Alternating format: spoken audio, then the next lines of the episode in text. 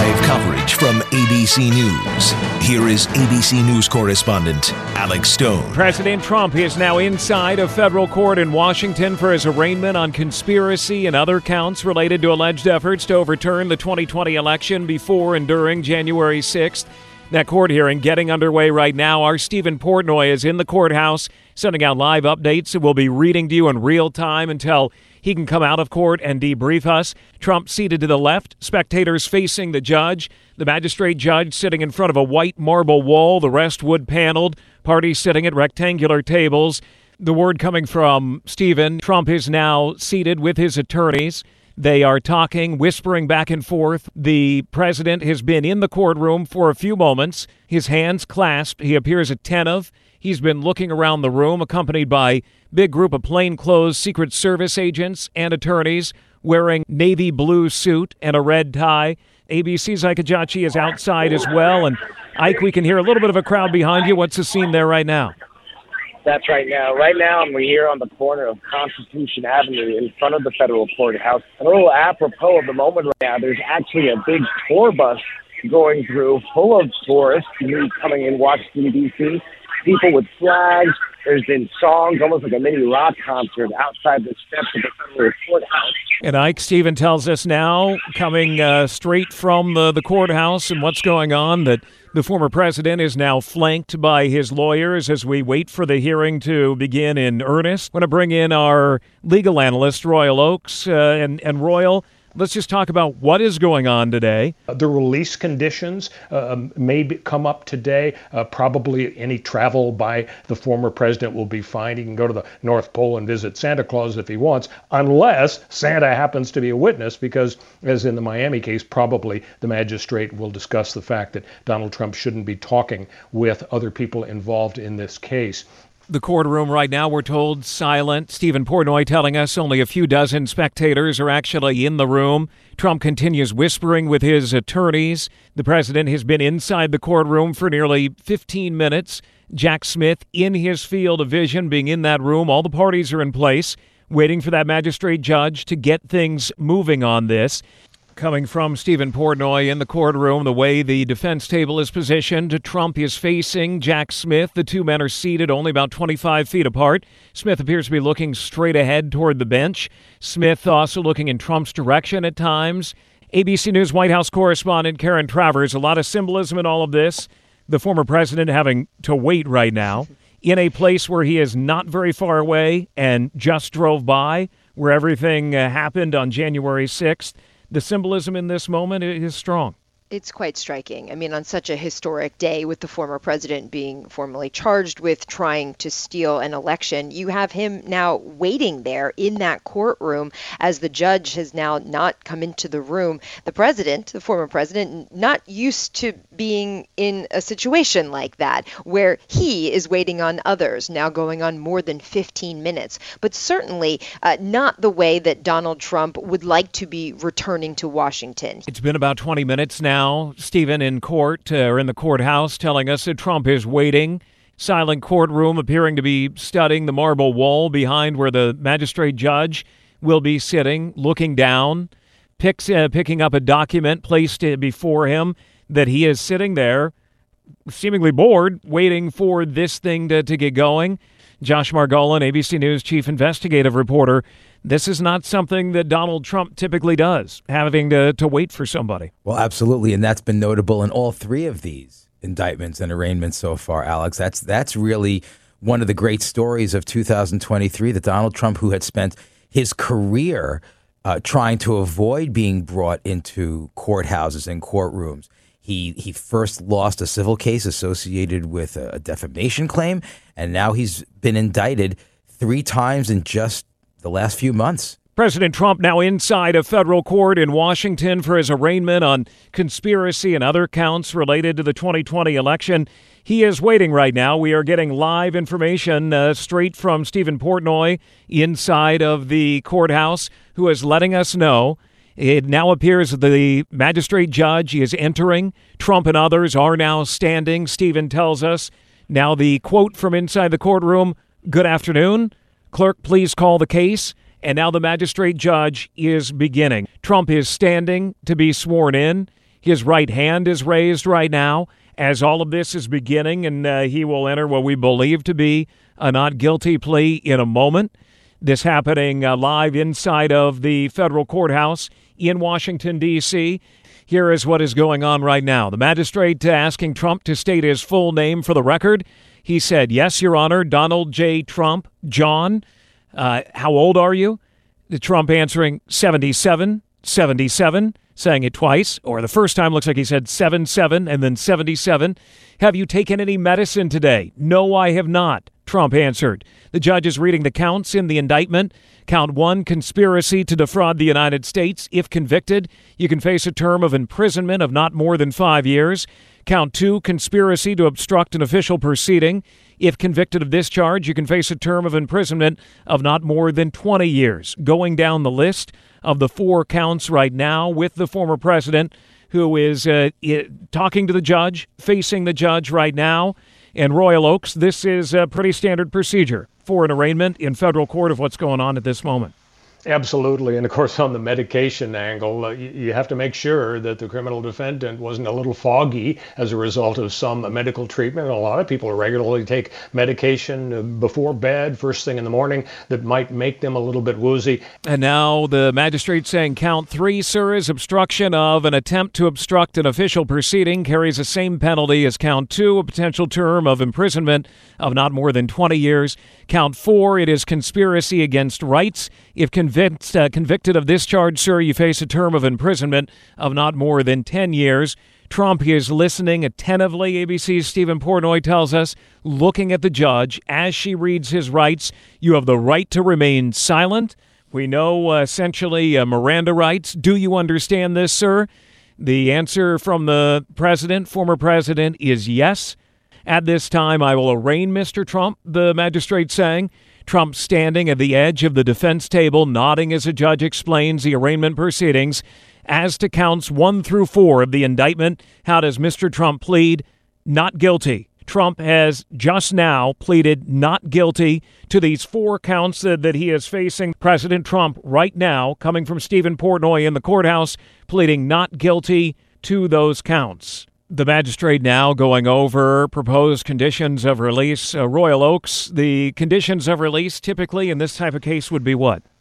Well, generally, you got to worry about people uh, skipping town, uh, going to Barbados, uh, hand over your passport. As we've seen from other Donald Trump cases, the, the, judges don't really consider that to be an issue here because he is a unique character. And so there are very likely to be uh, no conditions imposed on him. He probably won't have to hand over his passport and so on.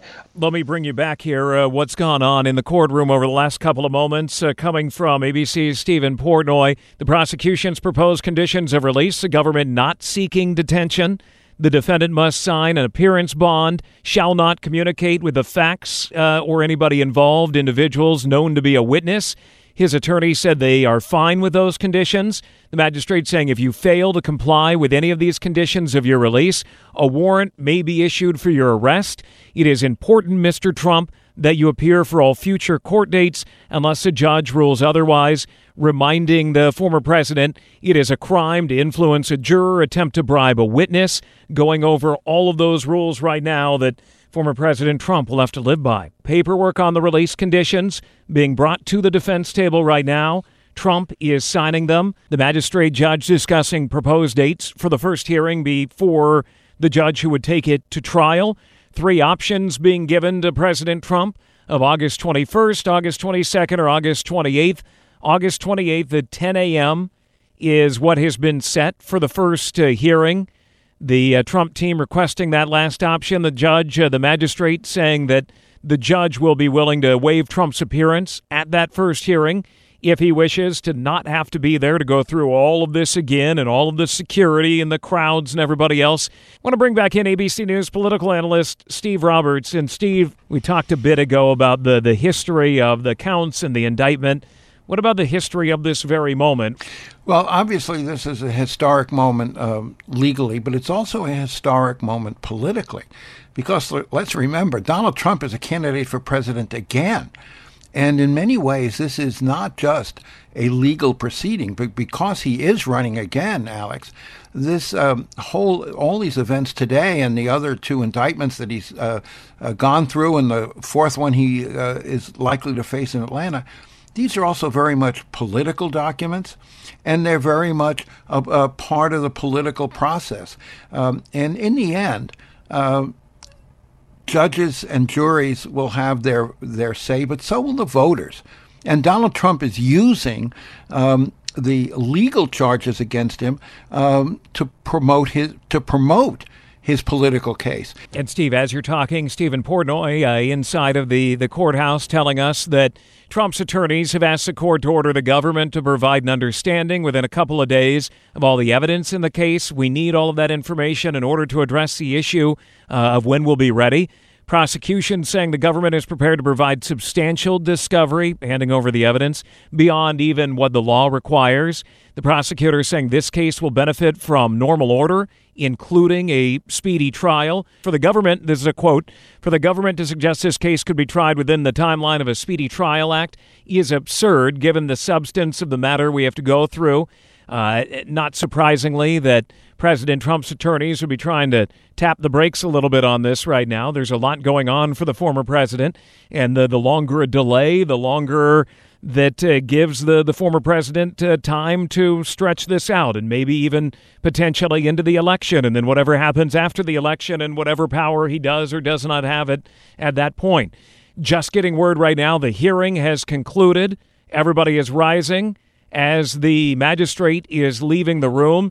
We believe we're going to hear momentarily from Steven Portnoy, who will come running out of the courthouse or find a way to call us from inside the courthouse to give us his take on everything he has just seen. And as we wait for that, Josh Margolin, uh, just looking at the calendar coming up, it is nonstop court dates between all of these cases over the next uh, number of months and then into trials that have been set. You know, Trump has even before he was a candidate and even before his his recent round of legal trouble, he his main tactic when being sued civilly as a businessman and being sued personally in, in various kinds of cases, his main tactic was delay, delay, delay, delay. And we see this already being played out here. The effort to say here in court, as Steve reported, that the case here is so voluminous and so significant and the evidence must be so great that we're going to have to delay. And it's not clear that that's going to work and certainly it hasn't worked just yet but that's the effort. And people are saying there's some experts and i'm sure royal can talk to this.